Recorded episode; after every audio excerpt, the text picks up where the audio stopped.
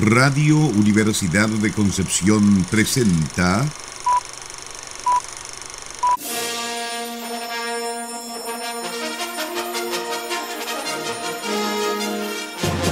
De película.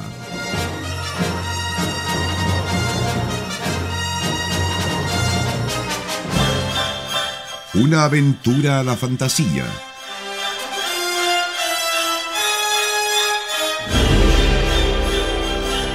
un paseo por las imágenes que guardan tu memoria.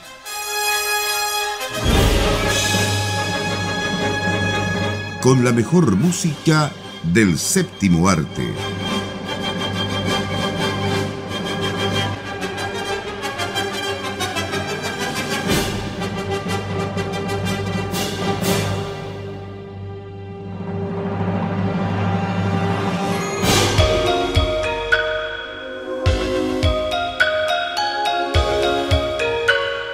Muy buenas tardes, estimadas auditoras y auditores de Radio Universidad de Concepción en esta Nochebuena. ¿Cómo, cómo están, chiquillos? Emocionada. Es Nochebuena, ya viene Navidad. ya viene Navidad. Y nosotros... Hoy nos tocó justo la fecha, qué maravilla. Sí, maravilloso, ¿ah? maravilloso. Pero, ¿qué mejor película que esta, considerando su banda sonora, que esta sí que tiene como todos los elementos que tiene que tener una, banda sonora navideña, ¿no?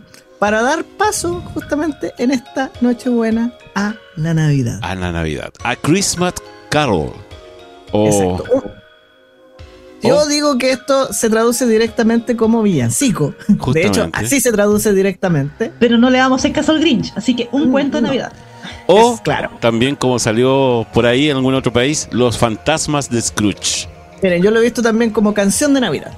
Así que también el nombre que más le agrade porque yo creo que todos conocemos este de, qué viene esta historia clásica basada en el libro homónimo de Charles Dickens, escrito no me acuerdo por allá por 1840, 1850. Bueno, una... Que es reflejo de, más encima el dato, dato frica, que es reflejo de una era geológica, podría ser, climática, que justo le tocó a él vivir una especie de pequeña glaciación.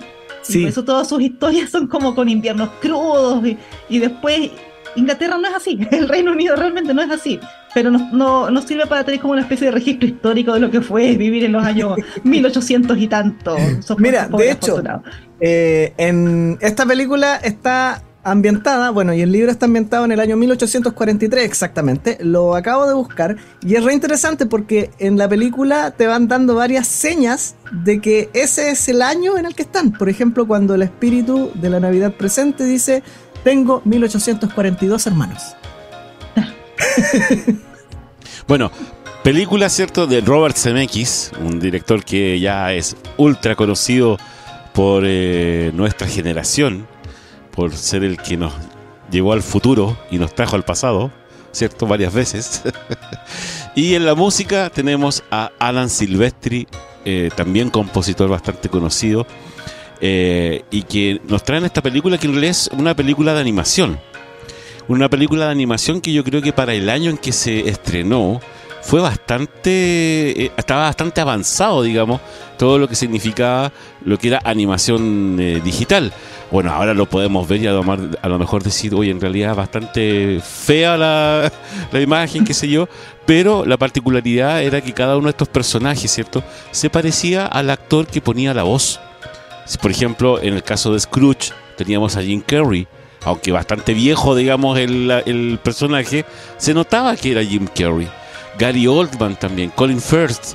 Eh, muchos de los personajes, como, como les decía, están eh, sus eh, facciones, ¿cierto? De su, de su rostro eh, son del, del, actor que le, da la voz.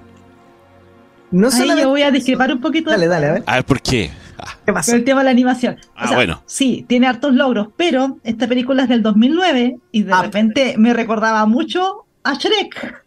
Tenía mucho de Shrek que del 2001.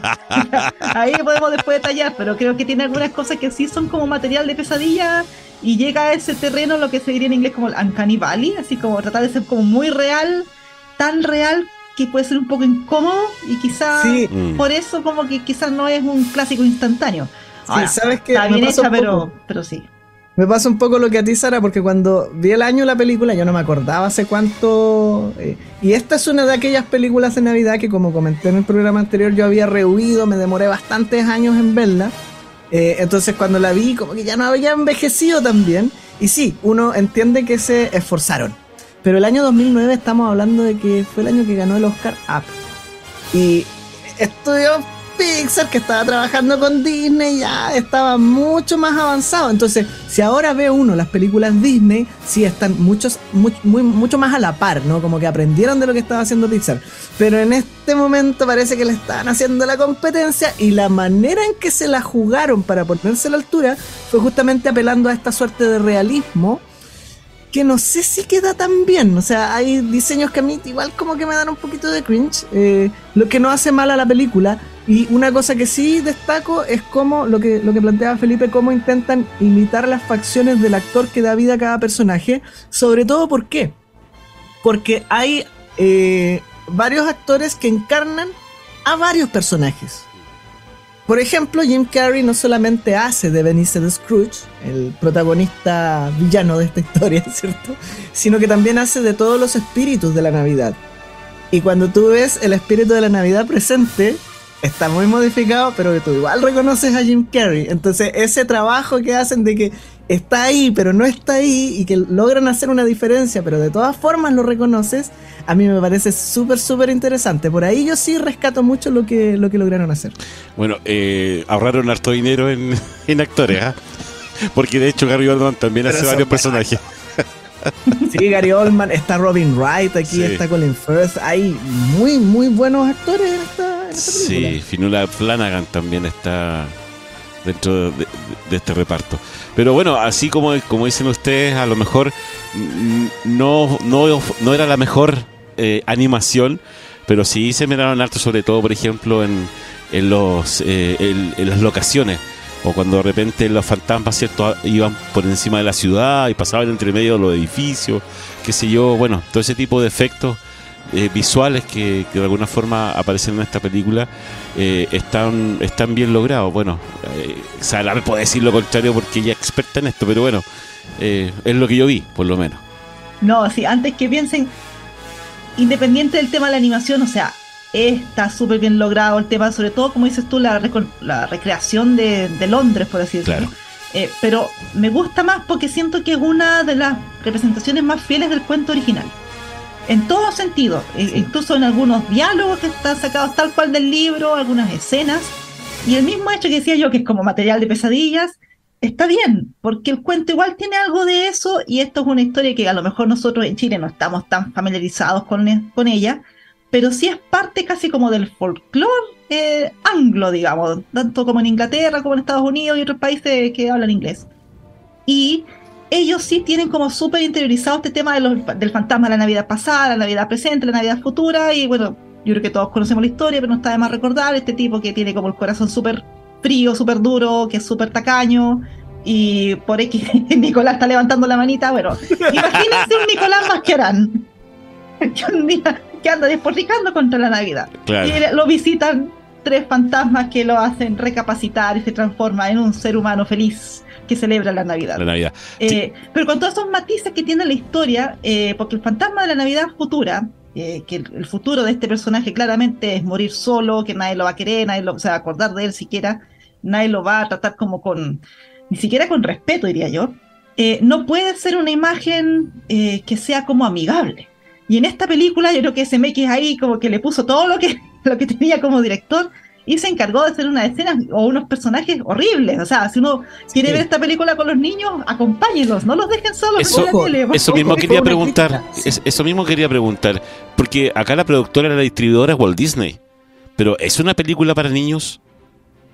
Quizás si no está muy familiarizado con la historia puede ser, porque igual siempre digo, es bueno que los niños se asusten un poco. O sea, es bueno que los niños vean Indiana Jones 1 y que vean cómo se les derrite la cara a los, A los nazis, nazis. claro. Es Yo lo llevaría a ver es la un dos. pasaje de la niñez temprana a la niñez ya más madura. Pero yo creo que en el caso nuestro, quizás si uno no está tan familiarizado con la historia, puede ser un poquito fuerte. O sea, Pero está bien, está bien que de repente salgan estas cosas y la animación nuevamente permite lograr todas estas cosas que sería mucho más complicado conseguirlo con los actores.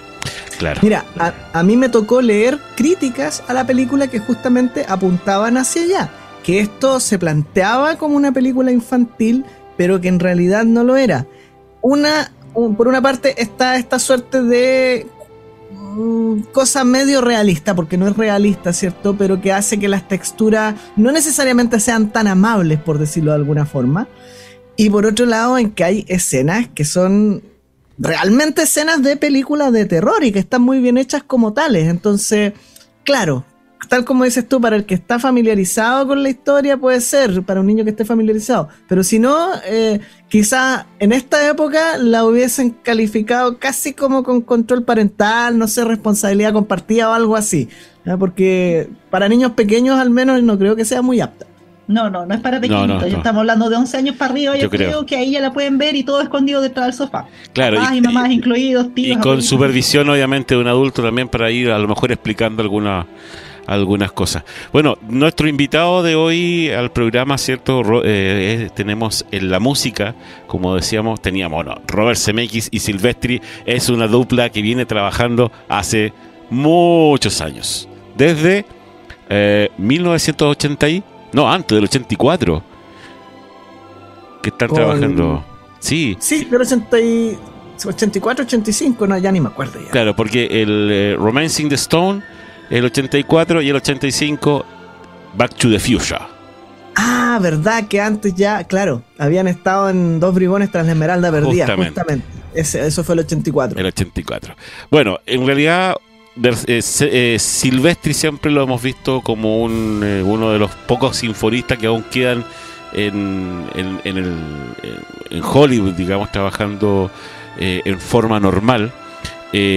porque hasta, por ejemplo, el 2020 fue que hizo la música de las brujas. Esta película mm, de Guillermo del Toro. Sí. Ah, tú te... Que también es de Robert Zemeckis, justamente, la 2020. sí, sí. sí. Sí, esa fue la última, por lo menos. Trabajó también en Avengers, ¿cierto? De, Endgame. Eh, Infinity War también estuvo. Eh, bueno, en La Noche en el Museo. Ha estado Los Cruz también.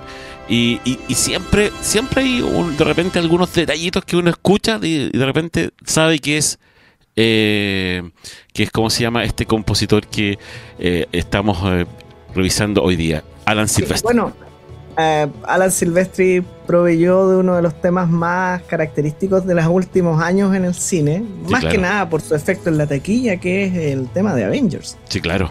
Por ahí es interesante porque finalmente se actualiza, ¿no? Eh, es un compositor que tuvo tal vez su época de oro entre los 80 y 90, pero eh, más allá de los cuestionamientos que pueda haber a todo el cine Marvel, qué sé yo, el hecho de instalar un leitmotiv tan emblemático le da nueva vida a este compositor, ¿cierto? Y nos asegura que vamos a tener harto silvestre para rato.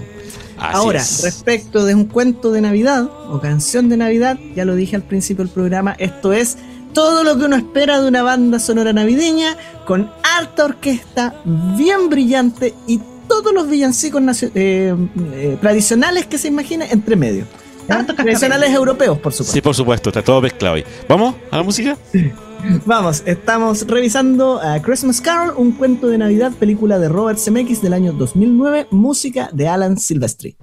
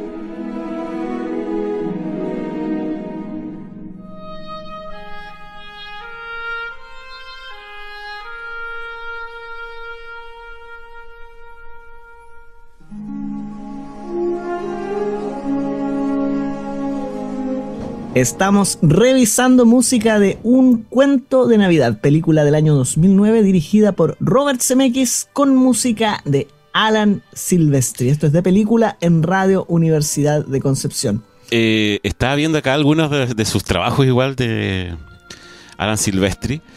Eh, y, es obvio que, la facilidad con que en esta, en esta película mezcla mucho la, música brillante, como dices tú, Nicolás, de Navidad y todo, pero también de repente salen cosas de terror bien interesantes. Por supuesto, eh, que tienen que estar ahí. Obviamente. Es muy importante para el cine en general. Claro, y, es porque también trabajó en eh, algunos eh, capítulos de Tale, of, Tale from the Crypts, Cuentos de la Cripta. Sí, así es. Ya, así que, bueno, obviamente tenía, tiene de dónde sacar algunas cosas medias medias estrafalarias eh, o medias de, terror en realidad en lo que es la, música para esta película. Anteriormente, el 2004, debemos recordar que también hizo otra película junto a CMX, ¿cierto? Que se llamó El Expreso Polar. Así es. También navideño. También navideño. Y también tiene el mismo efecto de, animación. Tú dices que no hay ni, no hubo una, no una mejora, digamos, entre, entre el 2004 y el 2009, Sara. No, pero es distinta al Expreso Polar. Pero igual tiene algunos detallitos así que es que quizá, quizá no hay que buscar llegar como tanto al realismo. Bueno, que es válido experimentar en eso con el 3D pero siento que mientras más se intenta llegar a eso, se pierde un poco lo que puede ofrecer la, animación en sí. Claro. Y eso produce llegar a este límite en que de tan real que puede parecer algo es como incómodo para uno, porque si no lo consigues a la perfección, si llegas como a cierto punto nomás, el cerebro humano está casi diseñado como para rechazarlo. Entonces uno está como peleando un poco toda la película contra ese efecto, que yo creo que no es la idea, porque la idea es uno poder meterse en la película y disfrutarla no estar constantemente luchando contra los neurones que dicen esto es falso. Claro. En cuanto eh, en cuanto a, cómo se llama al guion, porque el guion lo hizo Robert Zemeckis, no es un eje, digamos, eh, o una adaptación, digamos, del cuento basado en lo que eh, hizo Charles Dickens, ¿cierto? Pero tú decías que en realidad era una de las películas que está más, casi más, digamos, lo que dice el libro. Sí. Más real, A pesar de que, claro, mi favorita sigue siendo la de Bill Murray, que varía bastante en lo que sale el libro. Yo creo que es bueno tener estas versiones que son más apegadas. Bueno, hay otras versiones más antiguas, musicales, en fin, que, también son bastante parecidas, pero viendo un tema como animación, eh, siento que, igual es bueno tratar como de acercarse al material original, precisamente porque la historia de un cuento de Navidad ha sido pasada, pero a cuánto formato existe, precisamente porque es un clásico dentro de la literatura inglesa. Eh, así que, de todas maneras, eh, tener esta versión eh, actualizada, digamos, en cuanto a animación, qué sé yo, con una buena banda sonora, una buena dirección, porque a pesar de todo, engancha la película, se pasa súper rápido, tiene escenas de acción súper bien logradas, bueno, hartas cosas como metafóricas, algunas imágenes navideñas que quizás eh, nosotros llegamos hasta el pinito y el gorrito rojo de Coca-Cola, no sé, puede ponerle nieve al pino en pleno, en pleno verano. ¿Qué ojo? eran, y pueden pasar como por encima nuestro. eran costumbres que en esos años no existían todavía. Claro, por esos años la gente hacía adornos con las ramitas y otra clase de cosas como más orientadas al tema, claro, de, de recordar un poco lo que fue la bonanza del verano o de la, o de la primavera, cuando estás en, en plena era glacial. Entonces quizás esas cosas que, claro, que son como un poco extrañas a nosotros, también le agregan un poco a esta, a esta sensación curiosa que produce la animación. Pero yo creo que es bueno verla de todas maneras, es bueno eh, apreciarla también como adaptación de la historia original. Y creo que es una tremenda banda sonora para tener en Nochebuena, porque hemos visto de todo, desde Duro Matar, los Gremlins, en fin. de repente es bueno volver a los clásicos, escuchar los villancicos, los cascabeles, todas esas cosas mientras no se come un melón. Sí. Claro. Algo así. Oye, pero bueno, revisando, eh, siguiendo un poco en el tema de la discografía que tiene mm, eh, CMX, perdón, Alan Silvestri, ya se, me confunde entre el director y el compositor. solo un solo ente. Es solo un solo, son un solo ente, tú lo has dicho. Hay una película que es Red, que es eh, retirado extremadamente peligroso. No, sé si se acuerdan de esa película, pero es la parte 2 que la, la, música la hizo Alan Silvestri y realmente, bueno, es una, es una comedia de acción, ¿ya? a donde actúa Bruce Willis, entre, entre otros, ah, hasta Anthony Hopkins está aquí en esta película. Está Morgan Freeman, estaba Judy Dench, no, está eh, la, Helen Mirren, no me acuerdo. Helen Mirren, justamente. Y John Malkovich también, una tremenda, un tremendo elenco una película muy divertida, porque es muy entretenida, y como la narración. Pero la música que pone Alan Silvestri en esta película es notable, porque se pasea por todos los estilos rock, techno, eh, eh, digamos, eh, orquestado, y lo logra, digamos, mezclar de una forma tremenda. Yo, digamos, una de las pocas películas de comedia de acción que me gusta es esta Red, Red 2, porque fue la que hizo Alan Silvestri. Le hizo Yo solo vi la 1. Eh, Ahora, no olvidemos, no olvidemos que también Alan Silvestri estuvo detrás de la composición de la gran película del año 1993, Super Mario Bros. ¿Ah? ¿Qué me dices? ah, tenés toda la razón. Pucha, Nicolás, con eso me echas por tierra lo que iba a decir ahora. Ya que estaban hablando de que la carrera de CMX tiene sus altibajos, a sus altibajos y que parece que después de Forrest Gump, ¿cierto? Él se sintió con licencia de hacer lo que fuera.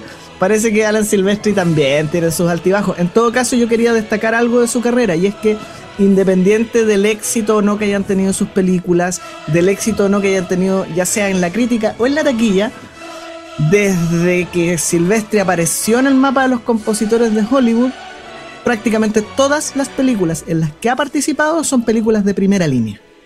Así es. Mi amigo Mac, por ejemplo.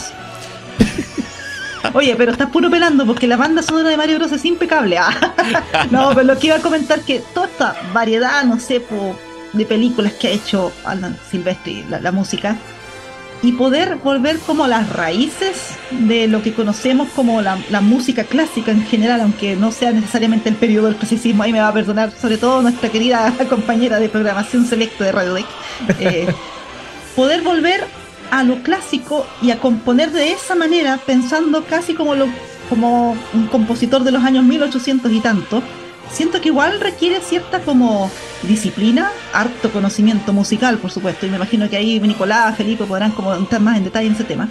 Porque la banda sonora se escucha como que uno pudiera escuchar un concierto de Haydn o de Händel, por ejemplo, navideño, y, y uno no se daría ni cuenta que, no está escuchando una sinfonía, sino que la banda sonora de una película. Sí, tiene esos elementos eh, estilísticos que te trasladan Mira, yo ni siquiera discutiría si es clásico, romántico, que es lo que correspondería a la época. Eh, de partida porque en, términos coloquiales se entiende lo clásico como toda esa tradición y segundo porque incluso en esa época todavía debían haber quedado algunos compositores que no avanzaron hacia el estilo romántico. sino que se quedaron componiendo en el estilo clásico, porque no es como que un día uno, un compositor despierta y dice, hoy ya no soy clásico, hoy día me siento romántico y voy a cambiar mi manera de componer.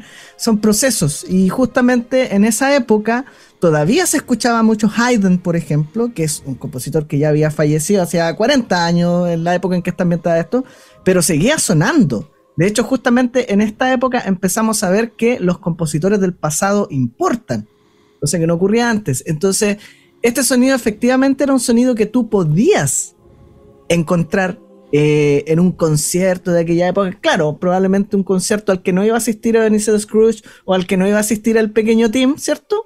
Pero quizás gente de otros estratos sociales que estaban en otro lado de Londres eh, sí hubiesen podido escuchar este tipo de música.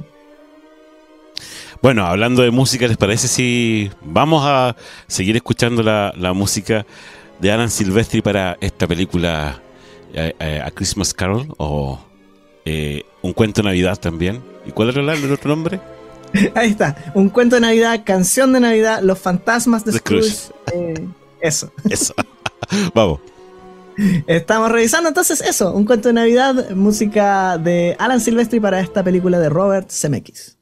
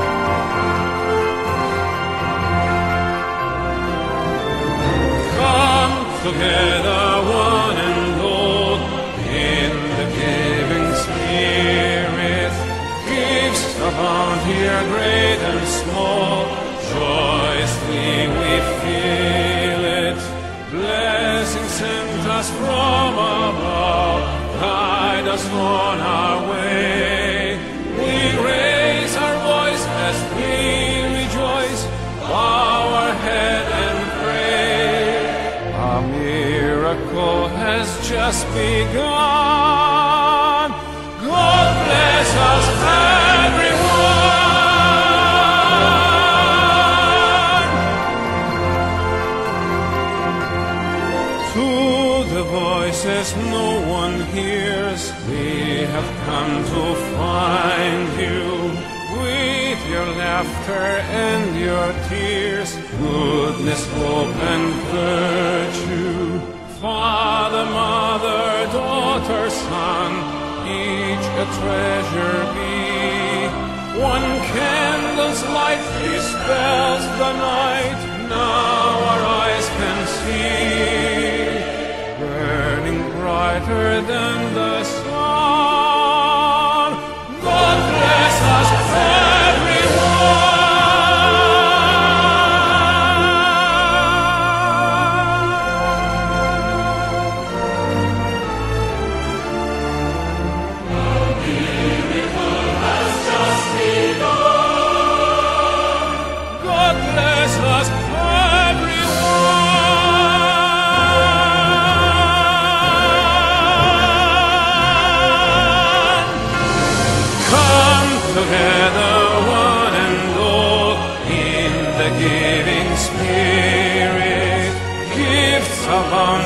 great and small, joyously we feel it.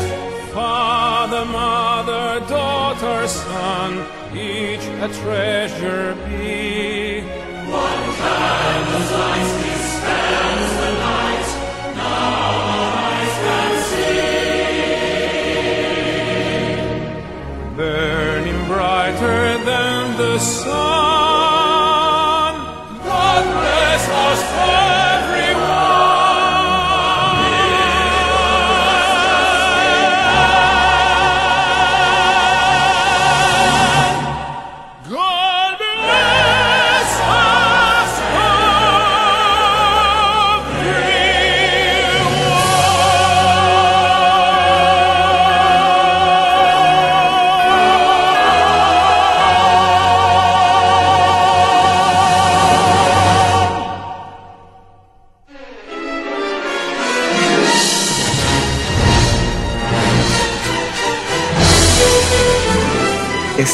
Revisando música de Un cuento de Navidad, película del año 2009 dirigida por Robert Zemeckis, música de Alan Silvestri. Esto es de película en Radio Universidad de Concepción, 95.1 FM, www.radiodec.cl, nuestra señal online. No voy a decir todo el resto porque nos queda muy poquito tiempo, así que tenemos que empezar a despedir. Sí, pero te quedó algo en el tintero, Nicolás. No, lo que iba a decir recién es que una cosa notable eh, es eh, la actuación de Jim Carrey, a pesar de que es una actuación mayoritariamente de voz. Eh, él mismo destacó esta película como una versión muy clásica de, de la historia, del libro. Creo que uno de los grandes valores justamente que tiene esta historia es que logra salir más allá de los límites de Londres. O sea, logra tomar ¿cómo decirlo? Llegar a, lo- a ciertos arquetipos que hacen que casi cualquier persona en Occidente se pueda identificar con ella. Y por eso nos llega y por eso estas películas igual, esta historia la conocemos acá y qué sé yo. Y, eh, pero volviendo, digamos, al tema de Jim Carrey, esta fue su única película con Disney, dicho sea de paso. Eh, él mismo declaraba que se tuvo que autoexigir harto porque encarnar a Scrooge y a los demás personajes no solamente le exigía a su voz, sino que también le exigía físicamente, porque él tenía que estar actuando todo eso, que en algunos casos, sobre todo los espíritus, puede ser bastante complejo. Eh, y una de las cosas más complicadas que le tocó fue lograr el acento irlandés. Eso te iba a decir, porque él habla con acento irlandés y le dice, Jim Carrey, entre tanto actor inglés, Claro. pobrecito. Oye, eh, no podemos ah, olvidar que eh, Robert Zemeckis y Alan Silvestri igual eh, hicieron la versión en lay action, ¿cierto? De Pinocho. Sí, Uh, sí. Eh, pero yo todavía no le he podido ver, pero entre las películas que nos estamos viviendo está la otra versión La de otra Pinocho que salió hace La otra Pinocho también, sí. que No le voy, a- como no le voy a hacer propaganda. Podríamos ver las dos, ¿ah? No sería malo. Vamos a hacer un, una, Una comparación comparación. un poco injusta. Claro. Ya tenemos la agenda hasta enero copada, pues, Felipe. Bueno, Tiene la vemos después, próximo tenemos año. el próximo año. Sí, Es que sabes qué interesante, porque una Pinocho es como casi cine de autor y la otra es muy cine de estudio. Cine por encargo. cine por encargo, Sí. y creo que se nota bastante la diferencia. Así es. Bueno, tenemos Bueno, que hay que empezar. comparar las tres. Eso. la original de Disney, la claro. nueva de Disney y la de Guillermo del Toro. Sí, ya. Tenemos que empezar ya a despedir nuestro programa por esta tarde noche acá de Radio Universidad de Concepción en esta noche buena, porque mañana es Navidad. Así es. Así que un gran, gran abrazo a, a todos nuestros auditores eh, y auditoras que nos están escuchando y obviamente eh, que pasen una muy, muy feliz Navidad. Esperamos que estén muy bien acompañados entre su familia, sus seres queridos y nosotros nos volvemos a encontrar. Bueno, esta vez fue Nochebuena, la próxima será Nochevieja. Así es. Nos reencontramos para ya las celebraciones del nuevo año, pero sí, muchas gracias a todos los auditores y auditoras por acompañarnos cada semana en este programa que hacemos con tanto cariño para ustedes. Eh, también, ojalá que tengan una excelente Nochebuena junto a sus familias, sus seres queridos, qué sé yo. Eh, que puedan tener una noche tranquila también, eh, una noche de introspección. Y nosotros nos reencontramos, como decía, la próxima semana, pero antes los invito a seguir escuchando la programación de Radio Universidad de Concepción. Eh, seguimos con una selección de música penquista y luego a las 21 horas nos sorprende con un regalo navideño Nicolás Mascherani y su crónica nacional. Así es. Buenas noches. Buenas noches. Chao, chao. Buenas noches y feliz Navidad. Feliz Navidad.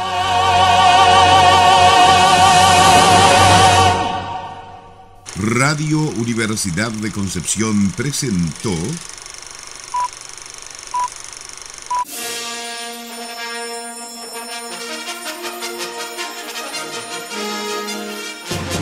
de película.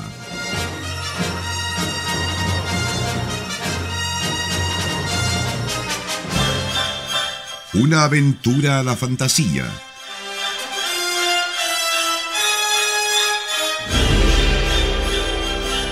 Un paseo por las imágenes que guardan tu memoria.